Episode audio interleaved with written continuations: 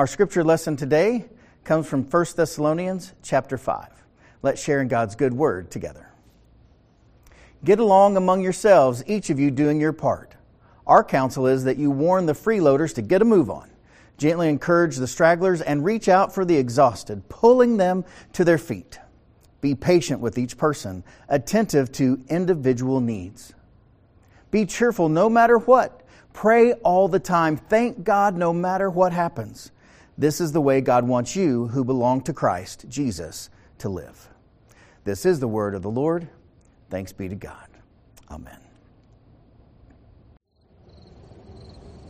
Scripture calls us to be light in the darkness, to let our light shine. In the first words written in our New Testament, Paul called a small group of new Christians to be children of the light. 2,000 years later, the first letter to the Thessalonians still offers powerful guidance for us today as we live as people of the light.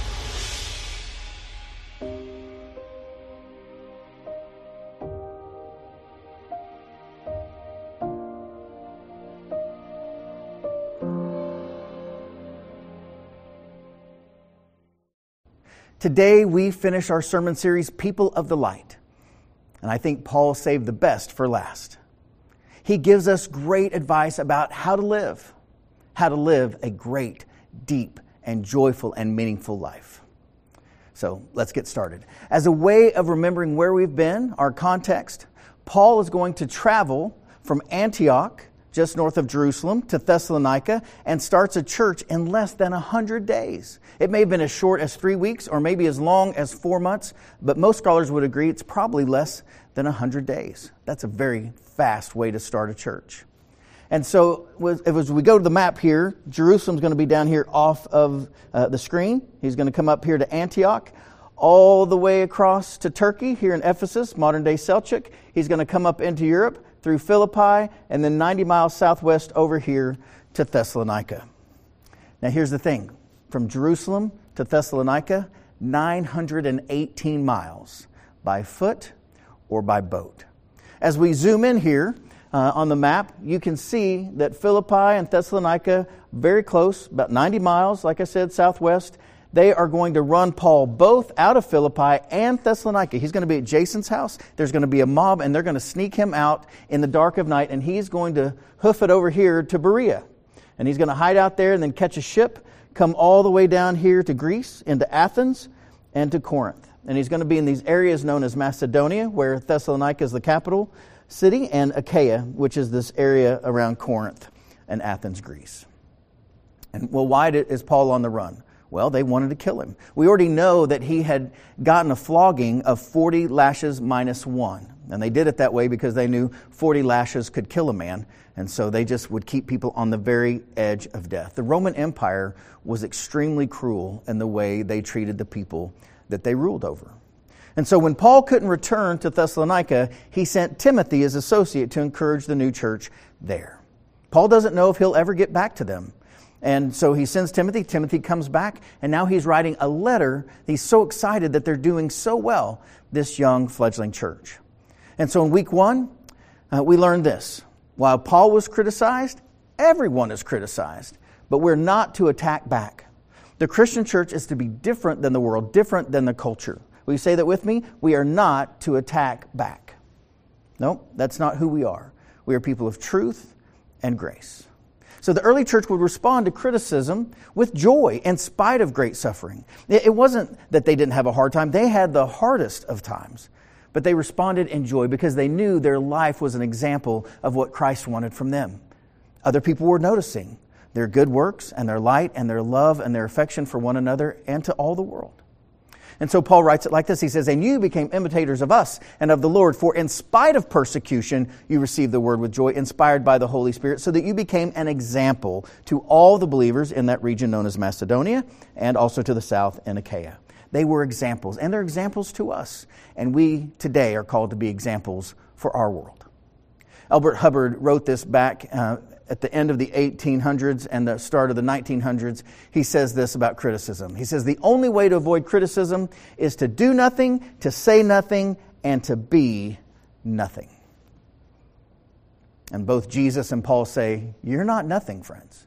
You are something. You are the light of the world. You are the people of the light. You are the children of the light. You matter. What you do matters. What you say matters. How you act matters. You are the people of the light. Criticism is just a part of the deal. That was week one. Week two is how do we live into this? How are we faithful to be full of faith, to be steadfast, to be people who overcome adversity? Well, you have to do it in all areas of your life. We're to be faithful in all our areas in our mind, in our body, and our relationships. And this was really important at that time because Thessalonica was in the heart of the main travel route from east to west. Uh, over here would be Istanbul, Turkey, what they called Byzantium at the time. You're about halfway through, right here in the middle is Thessalonica, and you can see it's a port city. You can get there by boat or ship, and you also can get there by land. And this Via Egnatia, or the Ignatian Way, goes all the way to Italy, all the way to Rome. And so this was the center of life in the world at that time. And so if there was something that you wanted to try out, um, some vice or something you wanted to find, some food, it was all in Thessalonica. And there was a lot of bad things going on in Thessalonica. People, the Christian church was just starting out. This is the earliest Christian writings that we have, and the Roman Empire had, gave license to anybody who had power. Uh, basically, if you were a man in that culture, you could pretty much do whatever you wanted to, whenever you wanted to, to whoever you wanted to, if they were of lower social standing. And it was a mess. And Paul says, don't live like them. Live like Christ. Do the right thing. And, and more pointedly, he would say it like this We are never to take advantage of a person who has less power in the situation. Not with our minds, certainly not with our bodies, and not in our relationships, in our families or at our work, and certainly not in the church. So Paul writes it like this He says, Control your own body in holiness and honor, not with lustful passions like the Gentiles, the people outside the church, who do not know God, that no one wrong or exploit a brother or sister in this matter. Well, we have laws about that today. They did not. And why? Because God's not mocked. The Lord is an avenger in all these things. Friends, at the end of time, uh, which we are still waiting on, and Paul expected really just like the next few days or the next week uh, in his lifetime, they knew that Christ would come again. And when Christ comes again, all things would be known and all things would be made new. So if you were oppressing or doing injustice to people, that was going to be righted. And Paul says, Be careful how you live because God's coming back and he will avenge those who have been harmed. He takes care of all of his children. And then Paul says this we are to mind our own business and to make an acceptable impression on outsiders. Paul was always the missionary, always the one looking for the example of the church to be a winsome, wonderful witness to the world. So he writes it like this He says, To aspire to live quietly, to mind your own affairs, and to work with your hands as we directed you, so that you may behave properly toward outsiders and be dependent on no one. Paul didn't want the early church to go back and become accustomed um, to the, being cared for and taken care of by people other than the church. And, and friends, we understand this. As a church here at Acts 2, uh, we do the ministry by your generosity. Uh, we don't get tax dollars, you know, over and over again to where, you know, there have been state religions. We don't do that here in our country. And so the thing is, we don't have revenue of people who just give us money. We depend on no one but God and one another to do all the ministries we do. And Paul says that's how it should be. And that was week two. Week three is this live like you might be in the end times all the time. Live like you might be in the end times all the time. And we ask the question what would you need to do if you knew that Jesus was coming back tonight at midnight, local time? Paul says, well, the first thing you want to do is to be ready and to get your business done. And so, in some ways, week two was mind your business. Week three is get your business done. What is it that you would want to have done before you die or before Christ comes back, before you see Jesus face to face? And the reason this is so important, friends, is that no one knows when the day of the Lord will be. It will happen unexpectedly. Because either Christ will come to you or you will go to him. And no one knows when that will be. And so Paul writes it back to them. He says, he says this because some of their people had died and they didn't know if they were missing heaven because they didn't know what to do. They really expected Jesus back any day. So Paul writes back to them. He says, Now concerning the times and the seasons, brothers and sisters, you do not need to have anything written to you, for you yourselves know very well that the day of the Lord will come like a thief in the night. By the way, robbers don't tell you when they're going to rob your house. That wouldn't go very well. And so Paul says, Jesus even says, I don't even know. Only the Father knows. And so don't worry about it, don't fret about it, but be ready, stay alert, and live every day like it might be your last day, full of love, grace, forgiveness, and joy. So here at the very end, Paul says, Listen up, friends. Until Christ comes again, this is how you are to live, how you can have a great life. It's available to you, and you can live into it today. And so at the very end of the letter, Paul breaks it down into three sections. The first section uh, is verse 12 to 14, and it basically says this respect your leaders. Will you say that with me? Respect your leaders. Now, I know a lot of folks are like, well, yeah, Pastor Mark, you're going to say that because you're our leader. No, no, no, no. Paul is writing back to the church that he started. He's not there. He's not saying respect him, and I'm not saying respect me. I mean, I'm not opposed to that, but that's not what the scripture is saying. The scripture is saying respect those that are among you Sunday school teachers, right? Vac- vacation Bible school workers, the people that helped us start the church. Respect them. If I couldn't be there, who would I want you to listen to? And so, a different way of saying this, if you weren't in a religious context, would be honor all who are invested in your development. Um, yeah, preachers, but also like teachers, coaches, administrators. If you want to have a good life, listen to the people who are invested in you because they love you. They want the best for you, so listen to them. So Paul writes, he says, And now, friends, we ask you to honor those leaders who work so hard for you, who have been given the responsibility of urging and guiding you along in your obedience.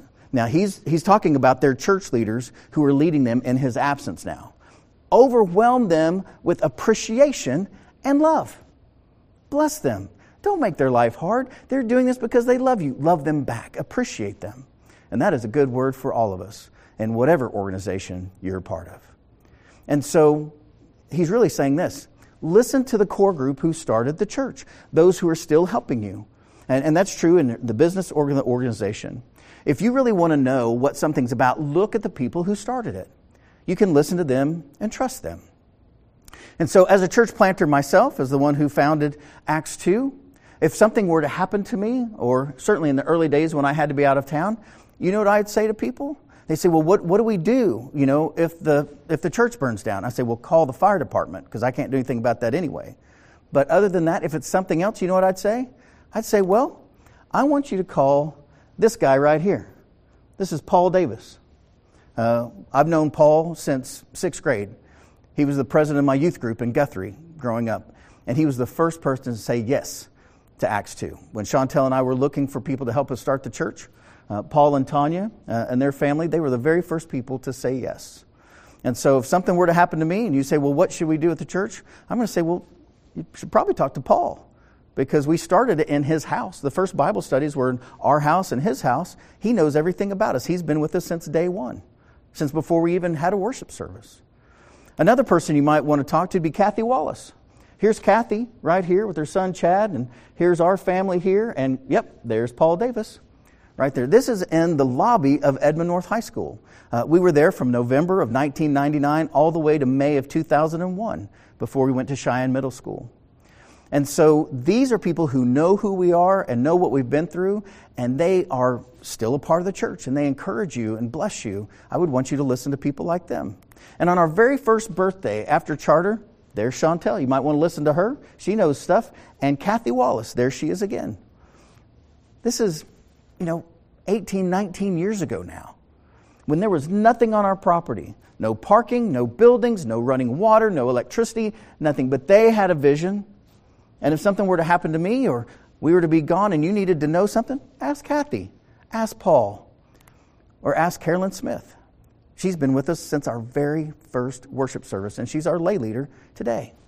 So, this was our debt burning. We, we had to raise money to pay off the land, and so it took us three years to do that. Uh, it was nearly $350,000, $343,000 exactly.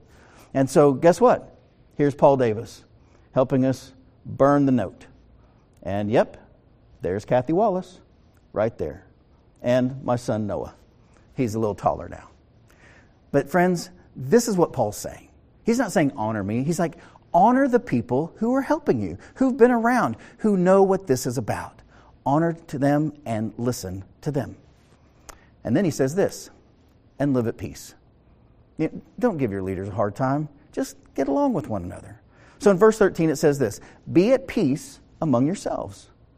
Peace is a big deal in our faith. Jesus himself is known as the Prince of Peace. And so um, Eugene Peterson, in his uh, translation of the Bible, the message says it like this Get along, friends. Get along among yourselves, each of you doing your part. And that's the other thing about life together as a church. Everybody needs to be doing something so that no one has to do more than their fair share.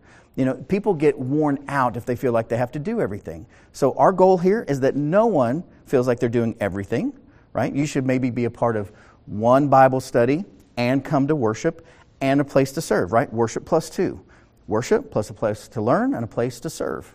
Nobody should do um, too much, and no one gets a free ride. So, William Barclay, um, on this idea of getting along in peace, all the way back um, in the early 1900s, he wrote it like this, and I think the church is not all that different. He says, Better far that a man should quit a congregation in which he is unhappy and in which he makes others unhappy, and find one where he may be at peace. There's that word again. Yep. And so here's the thing when people come to our church and they're really upset about the church they're coming from, I always get real nervous. I mean, big flags go up. I'm like, oh no, I don't want that drama coming here. But you know what? Sometimes, if, if they're listening to the Lord and the Lord's led them here, they can be at peace because they just needed a second chance. They needed a place to start over. They needed a place to be loved and accepted. And we can do that. And, you know, since we've been at this more than 20 years now, there are also people who have come into our life and been a great, wonderful part. But then, you know what? It just didn't work for them anymore. And there are more than 200 wonderful churches uh, within an hour of this place. And so there's lots of good churches. So, what you don't want in any church is a lot of upsetness or chaos or angst, uh, a lack of peace, because that will just ruin a church. And Paul writes about division and unity, and so does Jesus. He talks about unity and, and not wanting division in the church over and over and over again. So, friends, one of the most important things about being church is getting along, having peace with one another. So, Paul writes it like this Our counsel is that you warn the freeloaders to get a move on. Nobody gets a free ride. Gently encourage the stragglers you're always going to have those. It reminds me of youth group. And reach out for the exhausted. Yep, some folks in our church are just going to be exhausted from time to time. Pulling them to their feet. Be patient with each person. In each of these, when you warn, be patient with them. And when you encourage, be patient with them. And when you reach out, be patient with them.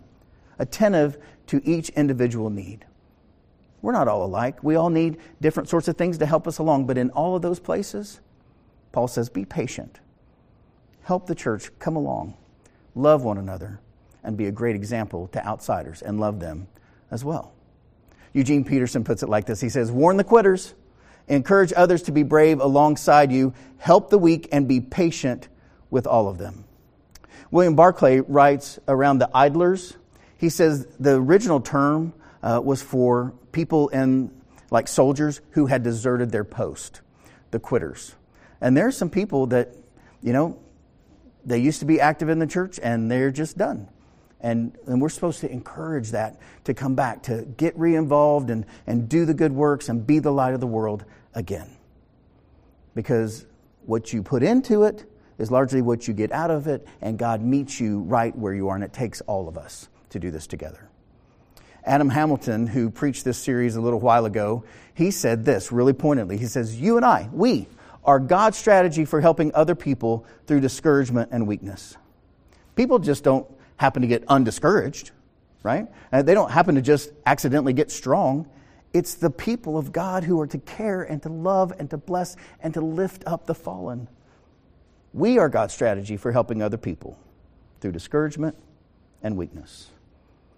And all of us are discouraged or weak at some time.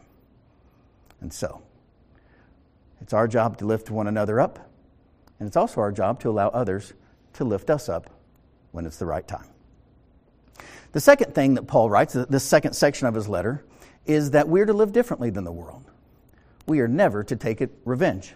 Don't take revenge, he says. And, and so you have the first part, 12 to 14, and then the second part is verse 15.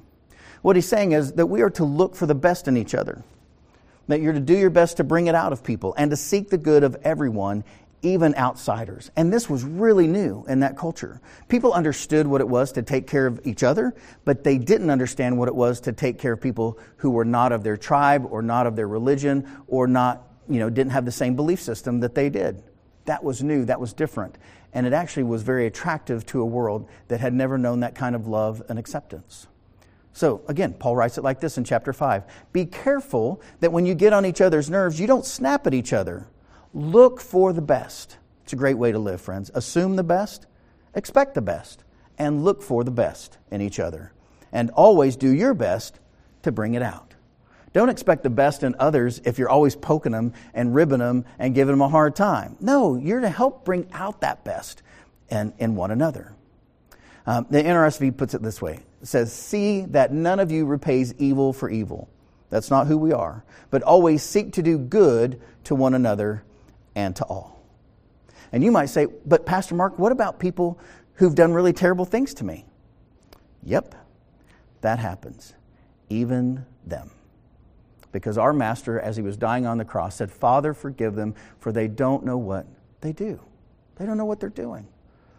If Jesus can forgive the very people that put him on the cross, we too can forgive, to untie ourselves, to, to be free from all the pain and struggle that is unforgiveness. We're not to have any part of that. So, this love for everyone is our, Acts 2's, but also the churches, you know, all of the churches. It's our witness to the outsiders. That while other people love their own family, or people love their own people, their own people that work for them, we are to be people who love everyone. Right? Say it with me everyone. That's what makes us different. And it's only that kind of love that ever has a hope of changing the world. It's really important.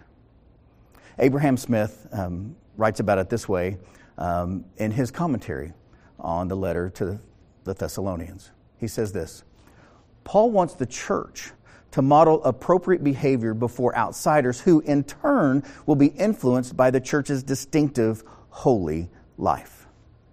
So we're to live differently than the world so that the world will take notice. The world will say, you know, those Acts 2 people, man, you just, you just can't get them down. They're, they're friendly even when we're not. They, they're generous even when we're not. They are good people regardless of the circumstances that go on around them. And they have hope, and they have love, and they have acceptance, and they have grace, even in the hardest of times. And then we come to the third section of this closing part of the letter. And really, it's some wonderful admonitions. It's really seven habits for a deep and joyful life. It really is how to have a great life. And sometimes I'll have people really worked up and they'll come to me and they'll say, Pastor Mark, what is God's will for me? I just, I just don't know what it is. Please tell me what is God's will for me. Help me discern this. I'm, it's just, it's tearing me up. I need to know what God's will is for me. Well, you're in good luck because Paul says it very clearly. Simply this You want to know God's will? It's this rejoice always, pray all the time, and thank God no matter what. That's God's will for your life. Let me say it again. Really, God's will for your life is that we, you would rejoice always, pray all the time, and thank God no matter what happens because our joy isn't about our circumstances. Our joy is in the Lord. That's our strength. The joy of the Lord is our strength. That's what the scripture says. So Paul writes it like this Rejoice always, Pray without ceasing. Give thanks in all circumstances, for this is the will of God in Christ Jesus for you. These three things. So these are the first three of the seven. Rejoice always, all the time. It's a great way to live. Wake up and thank God for all the things, right? for air and for sleep and for water and for flowers and for your, your puppy dog and for the clouds and for the sun, the moon, the stars, all of it. All of it. The message says it like this Be cheerful no matter what. Pray all the time. Thank God no matter what happens. This is the way God wants you who belong to Christ Jesus to live. You see, a genuine church, a real church, a church that is healthy and growing, is a happy church. It's a praying church, and it's a thankful church. I'd want to be a part of a church like that, wouldn't you? You want to come to a place that is joyous, that's happy. You want to be a place that hears from God and, and prays to God for, for the benefit of others and the whole world. And a thankful church. I love the way John Ortberg puts it. He says, You know, we all have to decide which tent we're going to live in, right? Which tent will you live in? Discontent or contentment? Get it? Discontent or contentment? Your choice. We all get to choose which tent we live in. And then, habit number four listen to your spiritual mentors. It's important. If you're going to come to a place and you're ready to learn and you listen, your life's going to get so much better. And so it, it sounds weird uh, in the Bible, in the NRSV. It, it's not, it doesn't show itself real easily this way. Uh, Paul writes it like this He says, Don't quench the spirit. Do not despise the words of prophets. Unfortunately, prophets doesn't mean prophets like we think of it. It means preachers or teachers or Sunday school helpers or small group leaders or youth directors. Don't quench the Spirit of God. When God is trying to speak to you through others, because that's how God normally speaks, is through other people, hear it, receive it. Don't push it back, the people who are there to help you. But then, once you receive that word, Paul says, be careful. Because this is a brand new church. It's early, right? It's three weeks to three, four months old. He says, so receive it, but then test it. Test and discern the teaching you receive. That's habit number five, right? So as we go along, this is great. This is a great word, friends.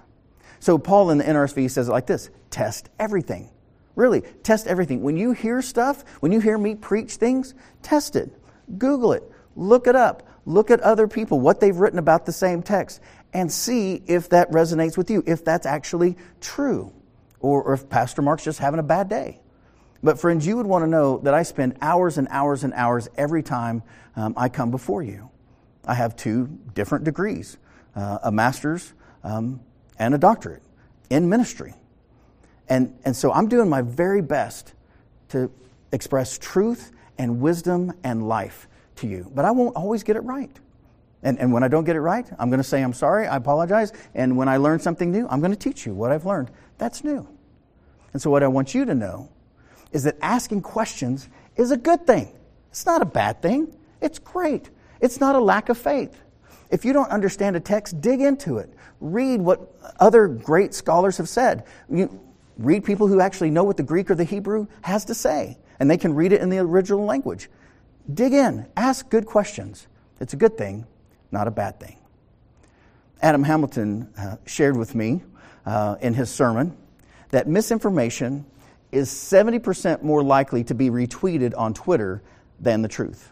That's from an MIT study, and the, prefer- the professor said this 70%. And maybe you've come across these sorts of things. It seems outlandish. You're like, oh, wow, that's incredible. I'm going to retweet that. Well, check it out first. Don't just share misinformation, right? I mean, our world is full of nonsense. So don't believe everything somebody says. And again, I, I actually laughed out loud when I heard Adam say this. He says, even people who love Jesus can give bad advice. That's absolutely true. There are people who love you and love Jesus, but they're not well read, or they don't, you know, they, they're kind of gullible, and whatever they read, they just share and reshare, retweet, right? So even people who love Jesus, well meaning people, people who love you, they can give you bad advice. So test it. Use the gift of discernment that God shares with his children. So that's number five. And then Paul says, once you've discerned what's good, hold on to it. Hold on to it. When you find the good stuff, when you find that nugget of truth, hang on. That's what you want to do. Hold on to what's good. That's number six. Hold fast to what is good uh, Eugene Peterson puts it this way keep only what's good. So you're discerning good, bad, hold on to the good, and then throw out anything that's evil. That's the last and seventh habit. You're going to hold on to the good, you're going to discern, then you're going to hold on to the good, and you're going to throw out the bad. That's the way to live. That's the way to have a good life.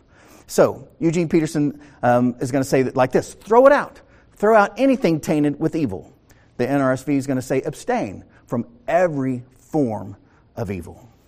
And, friends, this is where I find many people that I love in the church really struggling. They'll watch things on TV or on the internet or in movies that is not good for them or for us. We need to be really careful about what we put in our eyes and in our mind and in our hearts and our soul. One of the great gifts that my parents gave me was that we never watched anything dark or satanic or demonic in our home ever. We just didn't do it. And I would want you to know that I've had people call me and, and they will say, Hey, we're really struggling. We're, we're having a spiritual battle in our home. And I was like, well, tell me about it. And they'll tell me that their son or their daughter or something, they had a party and, and they had a Ouija board. And I'm like, dude, like, don't invite that into your life. Don't invite that into your house. You have to push back. The, don't have anything to do with anything that might be evil, that might be tainted with evil, that might be from the evil one. Right? That, I mean, that's just foolish. Don't have anything to do. Abstain from every form of evil. Throw out anything tainted with evil. And that's, that's not to call other people evil. Don't, don't mishear me. But there are things in your own spirit that you have a check in your spirit and you're like, uh, that's probably not good for me. Turn it off. Walk away. Go away. It's also true for books. It's true for lots of things in your life. If it's not of God and it's not good and beautiful and right and uplifting, walk away. It's for your own good, for your own health, for your family. Right? So, how do we do this? Live out our action steps. The first thing is every day, receive everything as a gift. When you wake up, you're like, all right, thank you, God, for this day. I have life.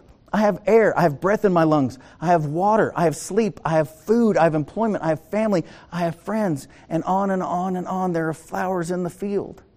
Oh my gosh, life is a gift. And when you receive life as a gift, it is joyous. When you know that even your own breath, even your ability to open your eyes is a gift, your ability to breathe is a gift, your ability to think is a gift worship is really saying thank you to God. So I want to encourage you to worship all day, every day. Say thank you to God and to others. Because here's the truth entitlement makes us miserable. If you wake up and you think somebody owes you something and you don't get it, guess what? You're upset. If you think you should have this kind of a meal and you get something you don't think is as good, you're upset. So again, you get to choose which tent you live in contentment or discontent. Your choice but entitlement will always make you miserable. So, as a way to counteract that, say thank you. Say thank you to God and to a living human every day this week. When, when you go out to dinner, say thank you to the people who give you your food. When somebody picks up your trash, say thank you. When the garbage truck comes by and they get you recycling, say thank you. Right? Somebody in your house feeds the dog, say thank you. If they make your bed, say thank you. If they do the dishes, say thank you. If you come to church, say thank you. Say thank you to God and to the people in your life. It will change the world. Amen? Amen. Let's pray. Lord God, we thank you that you've taught us even how to live, to get along with one another, to rejoice always, and to pray always, and to love you and say thank you always, because you are good all the time. We thank you that you've even taught us how to pray by saying, Our Father, who art in heaven, hallowed be thy name. Thy kingdom come, thy will be done, on earth as it is in heaven. Give us this day our daily bread, and forgive us our trespasses as we forgive those who trespass against us. And lead us not into temptation, but deliver us from evil. For thine is the kingdom, and the power, and the glory forever.